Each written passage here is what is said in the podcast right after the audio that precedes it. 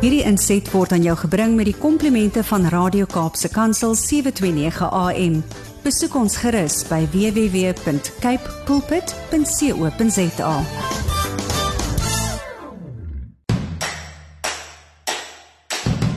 Dit is Saterdagoggend net na 7 en jy is ingeskakel by Radio Kaapse Kansel. Dit beteken jy luister na Landbou Landskap. 'n Baie hartlike goeiemôre van my Willem van Jaarsveld. Ek is jou jou gasheer vir die volgende uur en soos elke ander Saterdag hier op hierdie stasie praat ons landbou. Nou jy kan na ons luister op uh, AM 729 AM of SW en jy kan ook wêreldwyd na ons luister op die internet. Nou vanoggend weer soos ander oggende 10 oor 7 kom saad vir die saaier aan die beurt en ons skrifgedeelte van môre is Hebreërs 4 vers 16. Die tema: Wees vrymoedig in jou swakheid. Die res van ons program gaan so 'n bietjie anders verloop as wat dit uh gewoonlik is. Ons gaan vanmôre aandag gee aan die vleisbedryf, die lewende hawe bedryf moet ek dalk eerder sê, want ons skop af met 'n gesprek oor die wolkwekersvereniging, die nasionale wolkwekersvereniging wat hulle doen en ons gesels met meneer Leon de Beer die uitvoerende hoof die hoofbestuurder van die NWKV. Daarna gaan ons gesels met meneer Gerard Skutte. Hy is weer die uitvoerende hoof van die rooi vleisprodusente organisasie. So die hele program Landbou Landskap word vandag aan die viervoetiges en die wêreld die plaaswerf rondom hulle daar waar hulle rondloop waar hulle hulle dinge doen ons gaan selfs in stories van hoop gaan ons die tyd moet gebruik vir hierdie gesprekke ek hoop uh, jy wat hou van 'n wollerige aantrek dingetjie en hou van 'n sappige stukkie vleis op die vuur. Jy luister lekker saam vanmôre en ek wil jou uitnooi om as jy met my wil gesels, so bietjie na jou rekenaar te gaan en vir my 'n e-pos te stuur by wilhelm@capepulpit.co.za. Dit sal my hart verheug As ek so 'n bietjie van jou kan hoor, wat sê jy vir my van die program? Wat wil jy hoor? Waar moet ons heen gaan met alles? Asseblief, gesels met my. Ek gesels dan met jou. Ek wil net weer vanmôre baie baie dankie sê aan Kypots varsprodukte mark wat hierdie program vir ons moontlik maak. Jy weet, ligtyd is nie verniet nie en as ons nie 'n borge het wat ons programme borg nie, dan kan ons beswaarlik met jou oor hierdie medium gesels. Baie baie dankie Kypots varsprodukte mark. Ek vra ook as jy met ons wil gesels op die WhatsApp en die Telegram nommer. Dit is 081 729 1657 of jy kan 'n SMS stuur na 37988 en begin jou boodskap met die woord landbou. Ek is net hierna terug. Jy luister na Landbou Landskap op Radio Kaapse Kansel wat uitsaai op 729 AM en wêreldwyd op die internet. Nou ek gesels weliswaar met jou vanuit Pretoria. My reis deur die land het nog nie tot 'n einde gekom nie. Ek het die Noordwes provinsie die afgelope klompie dae, die afgelope 12 dae omtrent besoek en wat 'n voorreg het ek gehad om die Kalahari seker in sy mooiste vorm te kan sien. Baie reën, pragtige hoë uitgegroeide gras. Jy sien omtrent net die beeste se rugge uitsteek. Ag, wat 'n voorreg is dit net nie vir my nie. Ons gaan hierna gehou 'n bietjie musiek maak en net daarna is dit tyd vir saad vir die saaier en soos wat ek gesê het vandag gesels ons uit Hebreërs 4 vers 16 en die tema is wees vrymoedig in jou swakheid net hierna saad vir die saaier. Dit het nou tyd geword vir saad vir die saaier en ons lees Hebreërs 4 vers 16. Daar staan: Laat ons dan met vrymoedigheid na die troon van die genade gaan sodat ons barmhartigheid kan verkry en genade vind om op die regte tyd gehelp te word. Nou ek weet nie van jou nie, maar in my lewe werk dit so of laat ek sê het dit al telke male so gewerk dat 'n mens soms jou vrymoedigheid teenoor die Skepper van ons as mense verloor. Nou daar is baie redes voor, daar is baie keer 'n uh, oordrewe skuldgevoel, 'n uh, sondebesef en dis meer en albei van hulle is goed. Dis goed om 'n besef van jou sondigheid te hê. Maar wanneer dit vir jou weghou van die genade troon, dan het jy die evangelie bietjie verkeerd verstaan. Want hier in Hebreërs 4 vers 16 is daar die duidelike stelling wat sê laat ons dan met vrymoedigheid na die troon van genade gaan. Nou dink vir jouself as jy nie genade nodig het nie, dan is dit daai moment wat jy nou mos dink ek het geen sonde, geen verkeerd en daarom ek gaan nou na die genade troon, maar nie om genade te gaan vra nie, maar eintlik om te vertoon hoe goed ek is. En dis 'n gevaarlike plek om te wees, want as ons enigsins sonder 'n verlosser, sonder 'n Jesus Christus sou kon gaan, sou God dit nie goed gedink het om sy seun as verlosser na hierdie aarde te stuur nie. So laat ons altyd die vrymoedigheid behou of dit met ons goed gaan in die gees of nie. Die genade troon is daar om te nader en tot God te uh, uit te reik deur sy seun Jesus Christus sodat ons op die regte tyd gehelp kan word. Ek dink ons is baie daar die eintlike oorsaak van die slegte posisie waarna ons ons bevind. Niks kan aan Jesus of aan God toegeskryf word wat dit betref nie. Kom ons bid saam.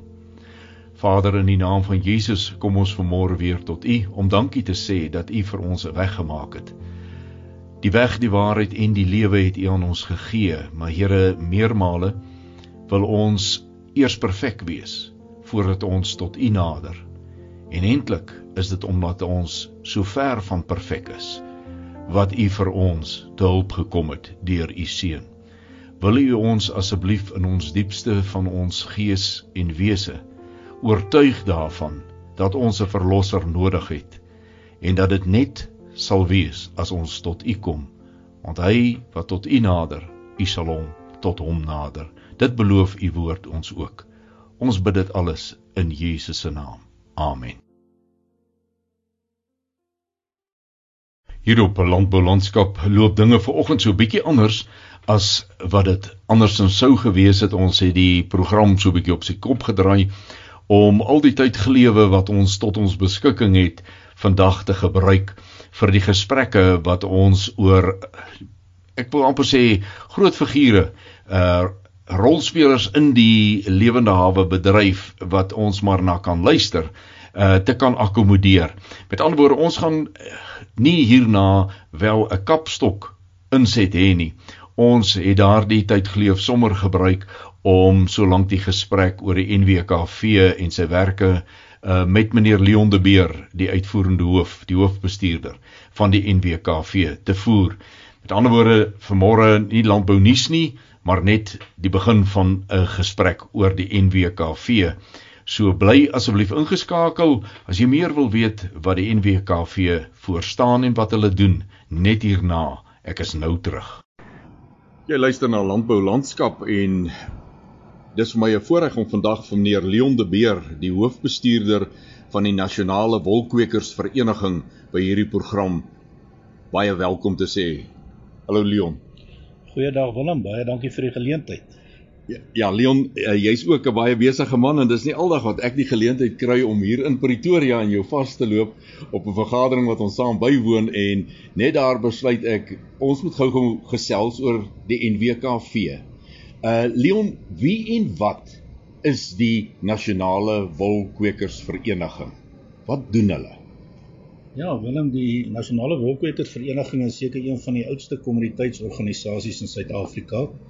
Hy is uh, gestig in 1929 en uh met ander woorde, hy bedien die wolboer se belange alreeds vir soveel jare, van 1929 af. Hmm.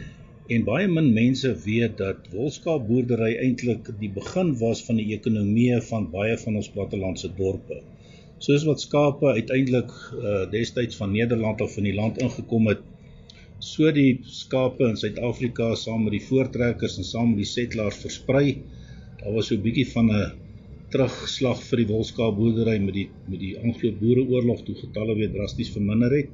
Maar ja, soos wat skape gevestig het, so het plattelandse dorpe ontwikkel, die ekonomie daar rondom het ontwikkel. En dit is 'n baie interessante geskiedenis.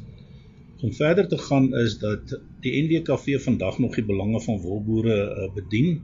Uh ons praat van 'n lidmaatskap van amper 3000 lede in die kommersiële sektor.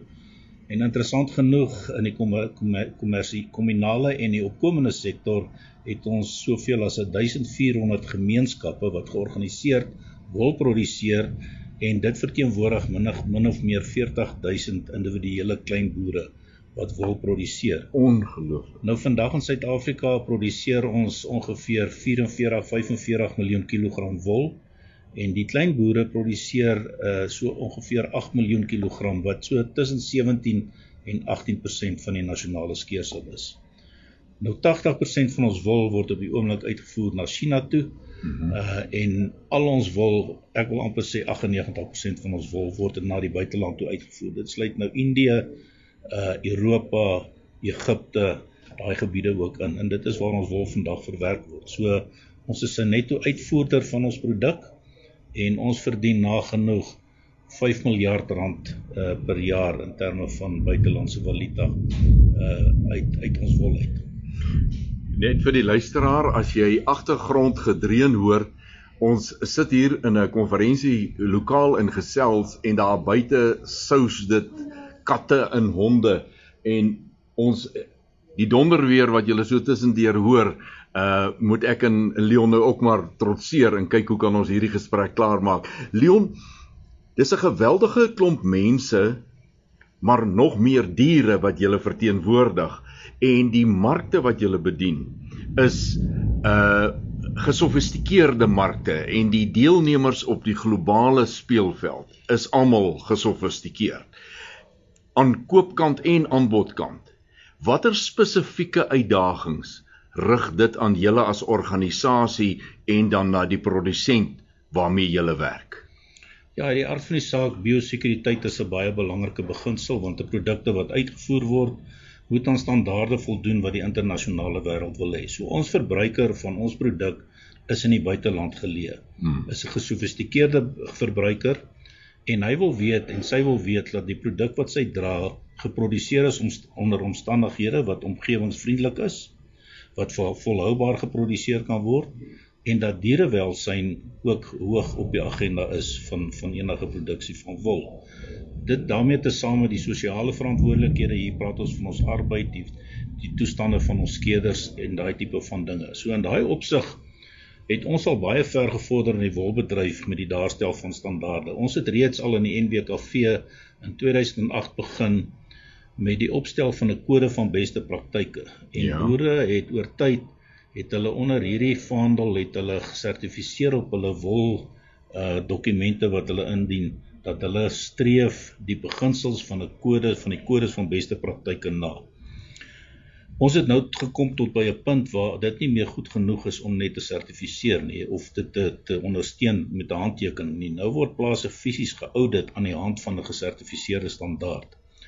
In Suid-Afrika is op die oomblik vier standaarde. Die een is die Responsible Wool Standard uh standaard onder die tekstil tekstiel exchange. Dan is daar die uh, Abelusi standaard wat een van ons groot makelaars se Gard Masorel se se standaard is.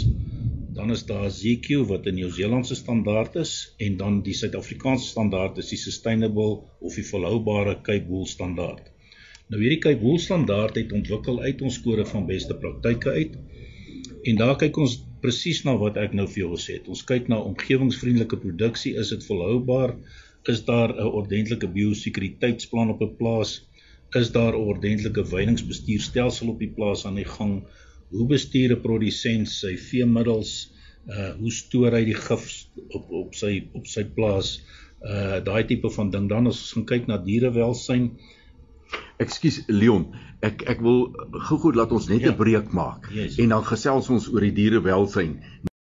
Ons hoop dat hierdie gesprek wat ons vanmôre het met meneer Leon de Beer, die hoofbestuurder van die NWKV en sy kantoor is natuurlik daar in Port Elizabeth waar die hoofkantoor is, dat dit vir jou 'n bietjie insig bring in die werk van die wolkwekers vereniging. Maar as jy altyd gewonder het wat gebeur uh, met die opleiding of hoe word skaapskeerders opgelei. Dan is die volgende die voortsetting van die gesprek met Leon uh, wat net hierna gaan volg natuurlik die deel waarna jy moet luister. Baie interessante feite wat Leon vir ons noem en ook oor die verkope van wol en dis meer die markmeganisme al dis meer. Bly asseblief ingeskakel na die volgende stukkie musiek is ons terug met die gesprek met meneer Leon de Beer van die NWKV hier op huis en hart. Leon, ons het voor ons die breek geneem het, het jy begin praat oor dierewelsyn en toe val ek jou nou in die rede. Maar ek wil tog eers net vir jou vra. Die die feit dat daar nou na so baie dinge gekyk word, is dit regdeur die wêreld stel hulle dieselfde standaarde vir alle produsente of is dit net sekere kopers wat dit nou net aan die Suid-Afrikaanse uh lewerancier stel? Nee, dit is 'n geleentheid vir 'n boer om die vraag na sy wol te verbreek. Daar's nog altyd die tradisionele mark van wol is nog altyd beskikbaar. Maar daar's 'n sekere gesofistikeerde verbruiker wat 'n kwaliteit produk nou vereis wat aan die hand van sekere standaarde uh, geproduseer moet word. So indien 'n produsent dan sy plaas laat audit en hy suksesvol daardeur gaan, dan dan veroorsaak dit dat daar meer kopers is wat ook na sy wol gaan kyk wat aan die hand van sy kliënt dit koop. So jy die normale mark is nog altyd daar, maar jy het hierdie gesofistikeerde mark wat jou wol ook oorweeg kan word as as jy dit gou. En dit maak dat die prys wat waarskynlik dan nou vir jou wol betaal word soveel hoër is. En, en nou wil ek voor voor jy uh oor die dieregesondheid praat. Dis 'n veiling waar hierdie wol verkoop word, né? Nee? Ja, die wol word op 'n veiling verkoop. So indien daar 'n groter vraag is of 'n wyeer vraag is na jou wol, vraag stimuleer, jy weet die prys. So ja. uh, daar is op die oomblik wel premies betaalbaar uh op op wol wat gesertifiseer is. Uit die aard van die saak hoe meer wol gesertifiseer raak, hoe groter is die volume beskikbaar wat natuurlik die ja. vraag begin ontmoet, jy weet. Maar op die oomblik is dit 'n gesonde beginsel. En ek dink 'n boer kry net 'n groter gebruiksvoorkeur vir sy wol. Daar hmm. is 'n Authentico by die Schneider groep wat ons wol nou koop. Hulle aanvaar daai daai daai sertifisering. Ons het die IWEX mense van Australië, hulle meelsvrye wol, hulle het 'n ooreenkoms met ons gesluit sodat ons wol saam met hulle wol verwerk kan word as gesertifiseer ons het uh die evolusie groep wat wol koop uh wat vir sporttoerusting, sportuitrusting gebruik word. Ons wol wat gesertifiseer is om ook daaraan voldoen. Uh en al die wolkopers in Suid-Afrika het reeds onderneem om ons sertifisering te aanvaar as 'n standaard wat internasionaal erken word. So ja, ek het geen twyfel in my hart dat ons 'n Suid-Afrikaanse standaard het wat trots Suid-Afrikaans is en wat boere help om groter markte te kry pragtig en in baie geluk met dit wat die NWKV in hierdie uh, verband vermag het. Jy wou gepraat het oor diere gesondheid en dit pas of hak aan aan dit wat jy nou net gesê het. Dis deel van die auditproses, né? Ja, natuurlik. Diere gesondheid, diere welsyn, al hierdie is deel van gesonde praktyke. Ek dink is belangrik dat 'n produsent 'n uh, goedgekeurde biosekuriteitsplan wat hy saam met sy veearts kan ontwikkel op sy plaas toepas, die regte inentingsprogram, doseringsprogramme om die gesondheid van diere want gesondheid lê aan die basis van dierewelsyn. Verder in dierewelsyn, dis die plaaswerkers goed opgelei, hoe hanteer jy die diere? Uh jou skeerders is hulle opgelei. Uh die NWKV bied geakkrediteerde skeeropleidingskursusse aan.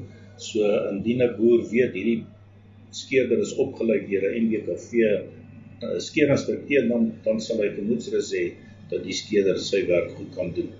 Natuurlik is dit belangrik dat die wol wat gesertifiseer is ook naspeurbaar is. Dit vind alles by Cape Wool plaas, so ons kan sê hierdie wol gesertifiseer van 'n spesifieke plaas kom ook van daai plaas af. Dit is nie wol wat van 'n ander plaas af kom wat nie gesertifiseer is nie. So die die goeie auditstelsel word ook met 'n goeie naspeurbaarheidstelsel ondersteun. So dis 'n omvattende program, hy's papierloos, gratis aan boere beskikbaar en ek dink regtig boere moet dit oorweeg om dit te doen. Dis trots Suid-Afrikaans. Dit is nie 'n internasionale standaard wat op ons afgeforceer word nie. Ons het ons eie omstandighede in ag geneem, maar ons het nog steeds aan die vereistes wat die internasionale mark stel, het ons ook voldoen.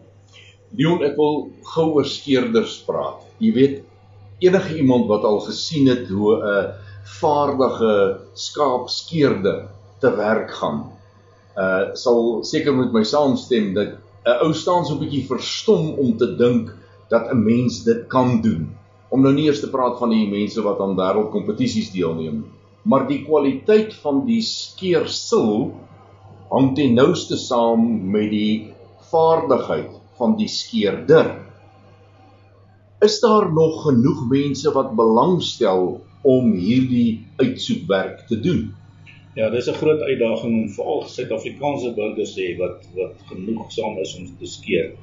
Uh meer as 50% van ons skeerders in ons land kom op die oomblik uit Lesotho uit en daar's groot druk van die regering, Departement Arbeid en die Departement van Binnelandse Sake dat daar meer Suid-Afrikaners moet wees wat in skeer programme opgeneem word. So dis 'n dis dit het invloed op die visums wat uitgereik word so vir hulle so toe om so te kom. Maar om te gaan kyk hoe word 'n skeerder opgelei, dit is 'n omvattende program. 'n uh, 'n beginner skeerder uh neem 2 weke om hom op te lei en daarvoor het jy 120 skape per leerder nodig. So skeer vind plaas op 'n plaas waar die skeerproses aan die gang is. Na 2 weke is die skeerder wel van vaardigheid van so aard dat hy miskien so 30 skeep skape op 'n dag kan skeer wat ver te min is vir hom om produktief in 'n skeerspan opgeneem kan word.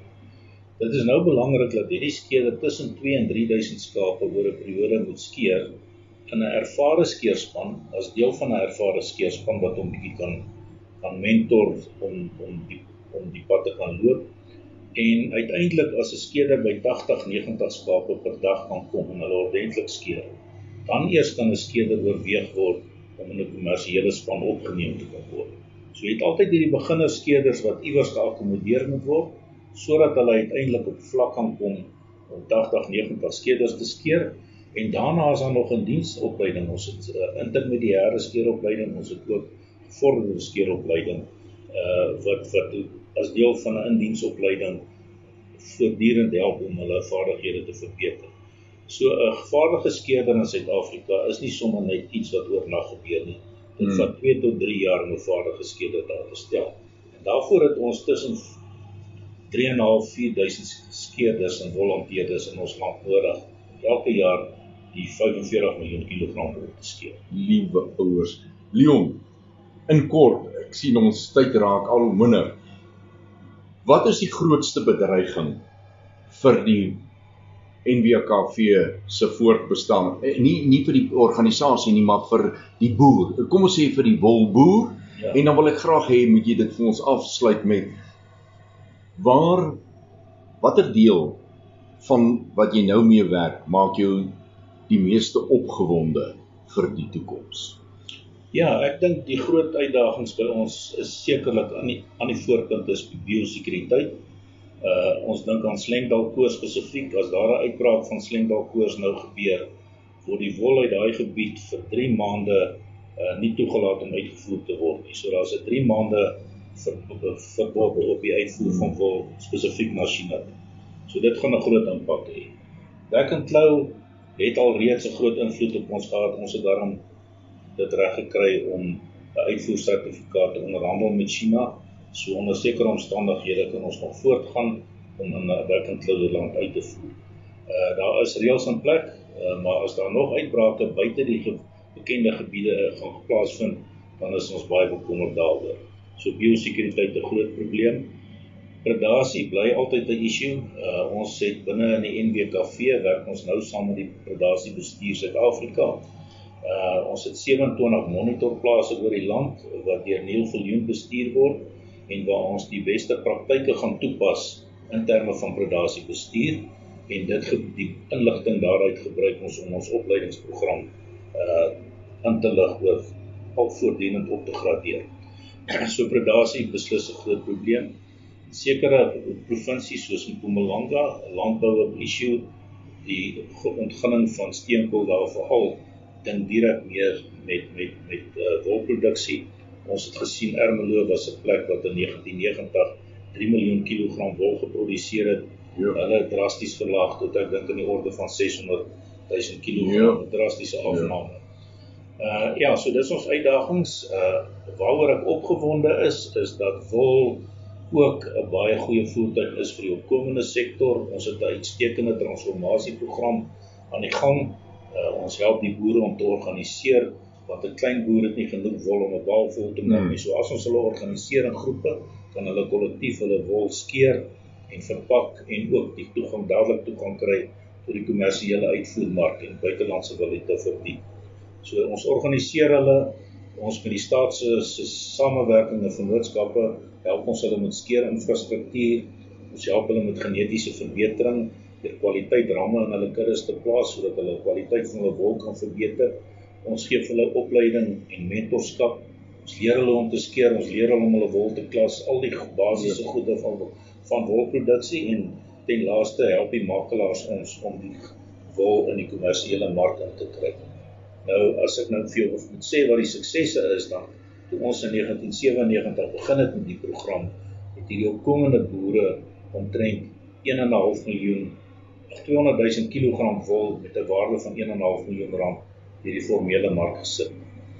Verlede seisoen het hulle 5.4 miljoen kilogram van 200 000 kg na 5.4 miljoen kilogram oor jare verbeter met 'n waarde van amper 300 miljoen rand per jaar wat uit buitelandse valuta verbeter het. So so ek kan nie begin gesê het wol ja.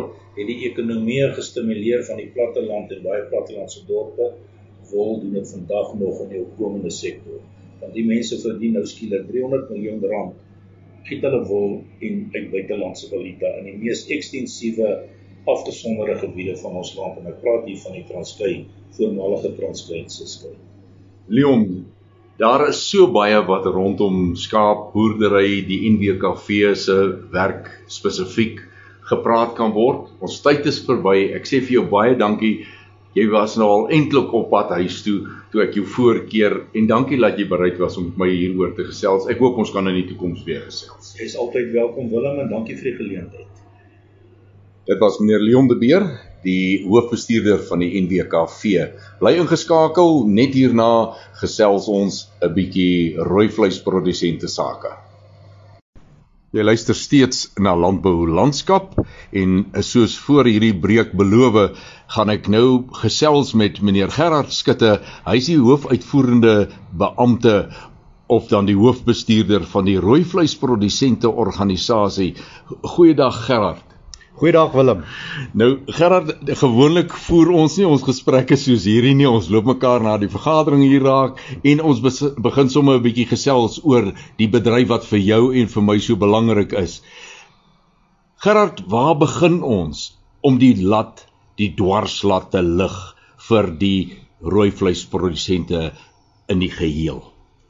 Ja, dankie Willem. Uh ek dink as ons sê ons wil die dwarslat lig, dan gaan dit mos nou maar oor meer geld in die sak van van die produsent.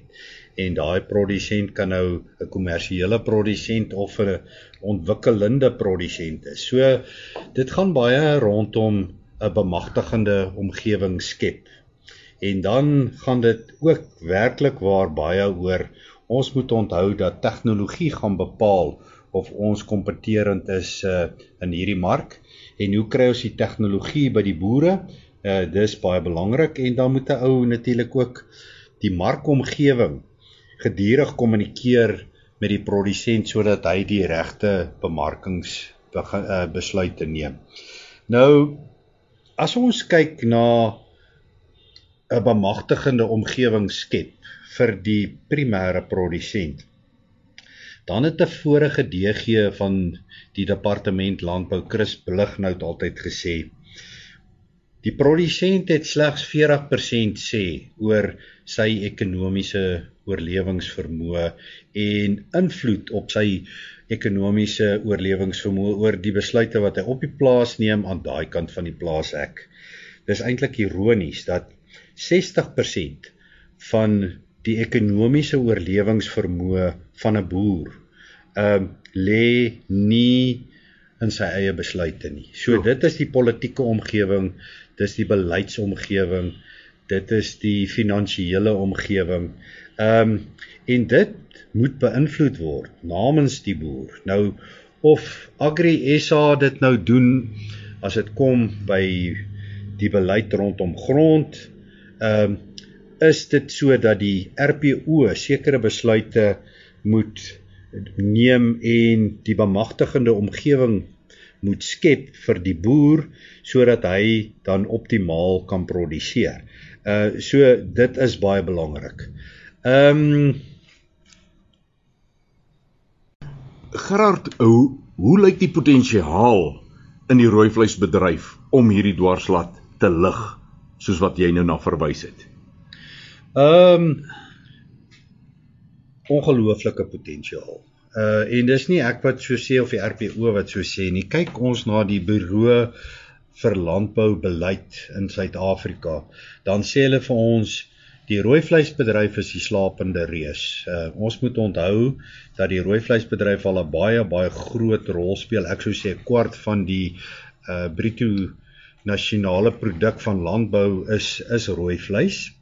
Ehm um, en tans voer ons 5% van plaaslik geproduseerde beesvleis uit. 95% word uh plaaslik uh, verbruik. Ons voer slegs 1% van uh plaaslik geproduseerde skaapvleis uit.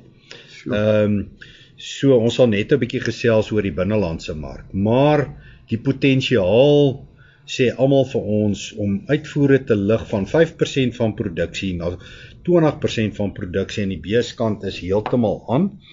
En ek dink ons het uh, ons is in 'n baie goeie posisie in Suid-Afrika dat beesvleis ek wil amper sê 90% van plus van alle slagtings kom uit die voerkraal bedryf. Mm. Nou dit sê daar's 'n baie homogene produk wat uit die voerkraal uitkom en dit is nogal gesog in die internasionale mark.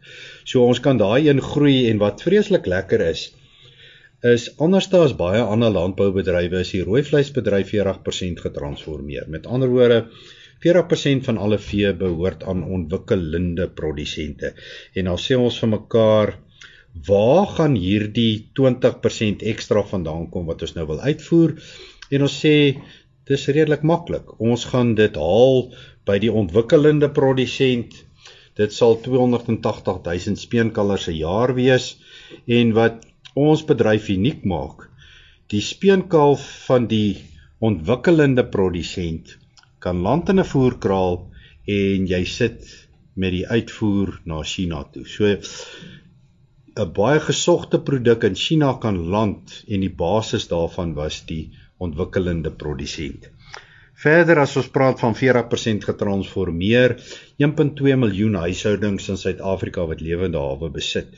Ons moet nooit onderskat wat die impak daarvan is op voedselsekuriteit en inkomste sekuriteit nie. En dan aan die kleinvee kant is ons baie opgewonde. Hier het 'n nuwe uitvoer besigheid begin van lewende geslagvee na die Midde-Ooste toe. En ehm um, dit kan groei na 6% van plaaslike produksie wat op daardie manier uitgaan. Weereens dit is ehm um, goed wat of uh, baie van die diere sal gekry word in die ontwikkelende sektor en weer eens dis inklusiewe groei wat ons baie van hou. Gerard, ons praat nou die heeltyd oor dit wat gedoen kan word om die dwarslat te lig, maar ons bedoel eintlik nou nie daarmee om dit vir die produsent al moeiliker te maak nie. Wat ons van praat is die vooruitgang van 'n hele rooi vleisprodusente ketting. Wat kan ons doen om daai vooruitgang nog sekerder te maak, die opbrengs daarvan beter te maak. Wat anders is daar wat ons kan doen?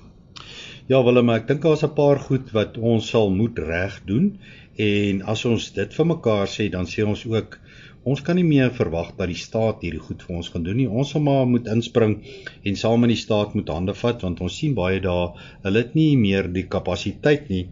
Maar as ons by ons droom wil uitkom in terme van hoe om hierdie bedryf te groei, dan is daar 'n paar spelreëls wat ons sal hmm. moet regkry. En die eerste een is dieregesondheid. Suid-Afrika het sy back and claw vrye sone status verloor 2 jaar terug met die uitbreking van back and claw seer in Limpopo. Ons moet daai status terugkry. Ons sal moet hard werk want dit is baie bepalend in terme van watse handelsvennote ons kry om uit te voer. Ons sal baie meer selfregulerend moet raak met siektes soos brucellose ensovoorts waar die boer self verantwoordelikheid uh, sal moet aanvaar. Ons het tans 'n bietjie van 'n kwessie van uh, dat daar nie genoeg entstowwe is van onderste poort biologiese produkte. Dis 'n instansie wat uh, unieke entstowwe produseer. Ons sal daai uitdaging te bowe moet kom en dan het ons 'n nuwe stel reëls in terme van biosekuriteit maatreëls by veilinge. Ons sal daaraan moet voldoen en daarmee sal ons ook die dwarslaat lig uh, in terme van om beter biosekuriteit in plek te kry en natuurlik ons handelsvennote sal van sulke goed hou. Hoe doen ons al hierdie ingreepings? Ons doen dit met uh, georganiseerde bedryfs liggame soos die Nasionale Dieregesondheidsforum en en 'n klomp ander uh die agente uh vereniging um en dis belangrik dat ons uh dat ons by hierdie goed sal uitkom. Kyk ons na uitvoere waarna ons dan nou streef uh wanneer ons hierdie goed in plek het, dan wil ons hulle skuif weg van Sub-Sahara Afrika na die sogenaamde dollar dollar yen en uh en pond markte en ons is besig om daar in te kom. Uh op hierdie stadium gaan meer as 'n kwart van ons beesvleis wat ons uitvoer al klaar na ehm um, China toe en dit is waar ons baie graag sal wil wees. Laastens kan, kan ek jou so vra uh, voor jy by jou laaste punt uh, kom ja. oor hierdie aangeleentheid. Terwille van die program se breuke kan ons gou-gou hier 'n klein musiekbreek vat en dan is ons na die musiek weer terug. Bly ingeskakel, ons is nou weer by jou. Gerard, jy het voor ons breek wou jy verwys het na 'n baie belangrike saak en toe het ek jou nou daar weer onderbreek, maar gaan asseblief aan, wat wat beskou jy as nog 'n baie belangrike punt waarna ons sal moet oplet? As ons nie 'n naspeurbaarheidstelsel nasionaal in plek het in die volgende 4-5 jaar nie, hmm. gaan ons nie net ehm um, ons internasionale markte begin verloor nie. Ons gaan die plaaslike mark ook uh, begin verloor. So ons werk op hierdie stadium baie hard aan 'n naspeurbaarheidstelsel. Ehm um, en dis 'n gegewe. Ons sal hom moet implementeer aan die kommersiële kant moet ons weer eens vir mekaar sê ehm uh, ons sal maar tot 'n groot mate dit self moet doen. Natuurlik hmm. vat ons hande met die staat. Ons gaan by hulle stelsel aanhaak, maar ons gaan dit eers op die plaas self moet doen. Gerard, dit dit is baie wonderlik om te hoor dat jy as hoofbestuurder van die RPO hierdie tipe visie het.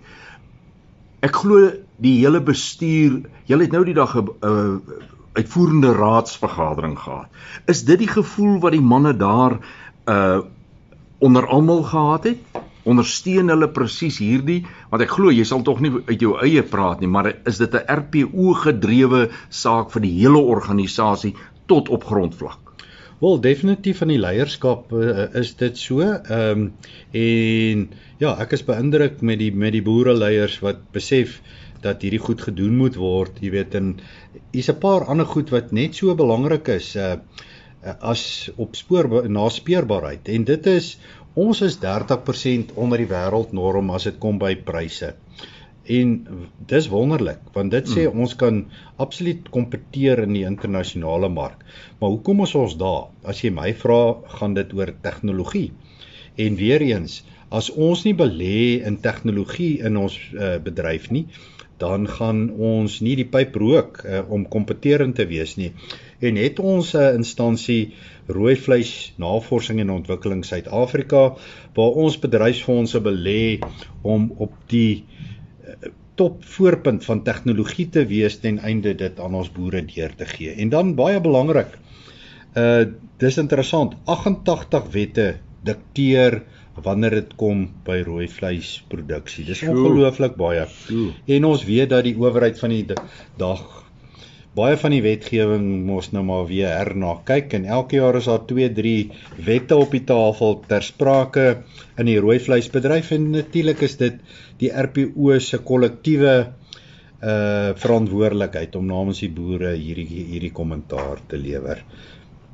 Is is jy in jou hart opgewonde oor die toekoms van die rooi vleisprodusent en wie het julle nodig om julle sterk vennote in daardie uitleef van die droom te wees. Ja, ons is baie opgewonde. Uh ons het 'n wonderlike plaaslike mark en dan is daar hierdie absolute ehm um, moontlikhede in terme van die van die uitvoermark. Maar hier's 'n paar goed wat ons sal moet bestuur. Uh die risiko sal ons moet bestuur en Veediefstal is 'n risiko. Ja. Uh ons sal hom moet bestuur. Mm. Predasie bestuur is 'n risiko. Ons sal hom moet bestuur en dan enetjie wat al hoe meer belangrik word is uh die verbruiker wil weet wat doen ons op die plaas en die en die verbruiker gaan reageer oor wat ons op die plaas doen. So ons te kode mm. vir beste praktyk wat wat baie baie belangrik is waar ons 'n goeie beeld uit uitstraal van ons bedryf. Ons belê geweldig baie in 'n instansie wat kyk na dierewelsyn. Uh dis baie belangrik. En dan die een wat al hoe meer belangrik gaan word in die toekoms is die koolstof en watervoetspoor. En ons hele benadering daar is om te sê ja, ons is deel van die oplossing. Ons sê Prachtig. nie dat dit nie ons is nie, maar ons sê on, uh, uh, ons is deel van die van die oplossing. En dan die plaaslike verbruiker en ook die internasionale verbruiker, daar's 'n goeie Engelse term wat sê full disclosure. Hmm. Die verbruiker wil weet wat ons daar doen. Ehm um, en ons moenie skaam wees oor wat ons doen nie. Ons uh, en dan hou die verbruiker van ons noem dit storiekos. Met ander hmm. woorde, hmm. Is dit nou grasgevoer of is dit vrylopend of wat ook al. En wat lekker is in die Suid-Afrikaanse bedryf, daar's 42 handelsmerke wat 'n storie vertel. En aan al hierdie handelsmerke word geauditeer op 'n kredietwaardige wyse. So die dit wat gesê word die handelsmerk voorstaan word wel geïmplementeer en dit sal die toekoms wees. Die verbruiker hou van storiekos. Dis eintlik 'n mooi storie wat jy vertel het van die rooi vleis uh bedryf. En en Gerard, ek dink so ter afsluiting wil ek net ook vir jou baie dankie sê want jy kom nou al 'n lang pad. Hoe lank loop jy nou al hierdie pad? Sê gou, laat nee, ons hoor. Ek is deel van die hoe sê hulle meublement. 30 jaar, maar dit bly lekker. En en ja. daai 30 jaar stoomok ten einde. Ja. Dis ja. weldra is dit verby en ja. in daai jare het jy baie gedoen, baie beleef. Uh en ek wil vir jou dankie sê. Ja. Namens elke boer daar buite. Uh, dankie en ek wil amper sê hou bene hou vir die laaste end wat jy nou nog moet gaan. En dis 'n gesonde bedryf met goeie leierskap. So ons het vertroue dat dit oor die lang termyn volhoubaar sal wees. Baie baie dankie vir jou deelname aan die program vandag en ons werk wens jou alle sterkte toe vorentoe. Willem baie baie dankie en al wat ek kan sê is ek het geweldig vertroue in die jeug. Ja. Uh as my bene net kan hou om die stokkie oor te gee vir die jong man wat vinniger as ek gaan hardloop, dan sal ek baie tevrede wees. Maar dankie vir jou mooi woorde. Dit was dan meneer Gerard Skutte, hy is die uitvoerende hoof van die rooi vleisprodusente organisasie en so met die klaarmaak van die gesprek tussen ons het die weer daar buite nou ook so 'n bietjie sy grootste stoom verloor. Baie dankie dat jy saam geluister het. Na die breek is ek terug vir die laaste deel van landbou landskap. Ek hoop jy kon vanmôre met ons rondstap op die plaaswerf so tussen die diere, so bietjie die reuk van die skape, die skaapkraal en die beeskraal in jou neus ervaar. Dit was vir my baie lekker om met twee ou vriende in hierdie bedrywe te kon gesels oor sake wat vir my persoonlik ook natuurlik baie na in die hart lê. Baie dankie dat jy deel daarvan was. Radio Kaapse Kansel nooi jou om volgende Saterdag tussen 7 en 8 weer by ons aan te sluit vir nog 'n landbou landskap kuiertjie. Kom ons kyk, waar sal dit dan wees?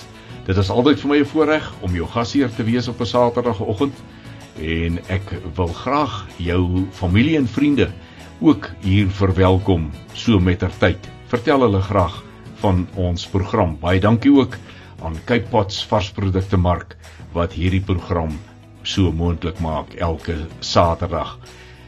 Onthou om met ons te gesels op WhatsApp en Telegram op die nommer 081 729 1657 of per SMS op 37988 en begin jou boodskap met die woord landbou dan kom hy op die regte plek uit. Tot ons weer saam kuier volgende Saterdag om 7 groet ek Willem van Jaarsveld.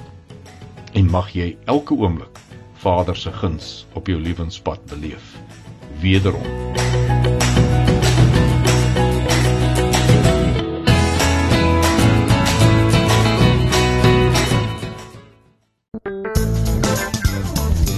Hierdie inset was aan jou gebring met die komplimente van Radio Kaapse Kansel 729 AM.